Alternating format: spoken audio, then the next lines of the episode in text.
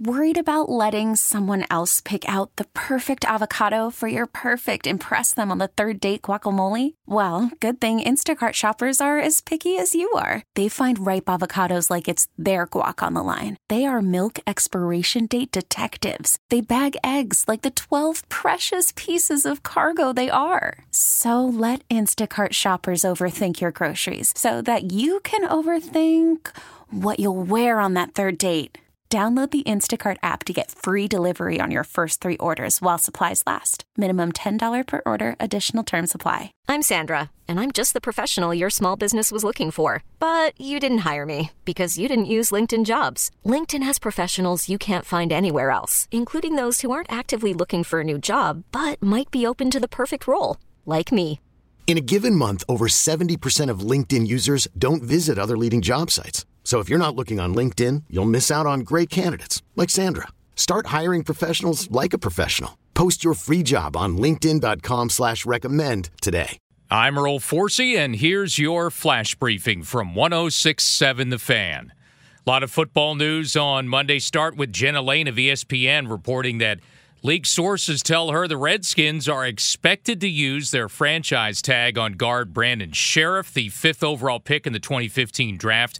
Would be one of the top players available on the open market, but if the Redskins use that tag on Sheriff, the official number's not known yet, but for offensive linemen, the franchise number is expected to be around $15 to $16 million for next season. Now, if Sheriff is tagged, the Redskins would still have until July 15th to try to work out a long-term contract.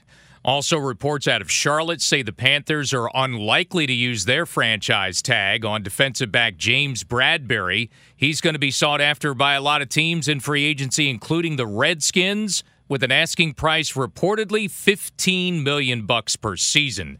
The other reports, ESPN says LA Chargers are likely to use their franchise tag to keep tight end Hunter Henry.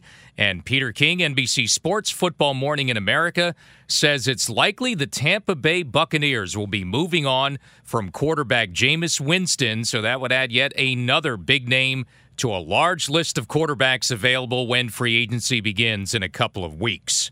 Also, Jags defensive end, former Maryland Terrapin star Yannick Ngakwe, saying on social media he's no longer interested in signing a long-term deal in Jacksonville. The Jags are expected to use their franchise tag on him, though, and then possibly try to work out a trade to another team.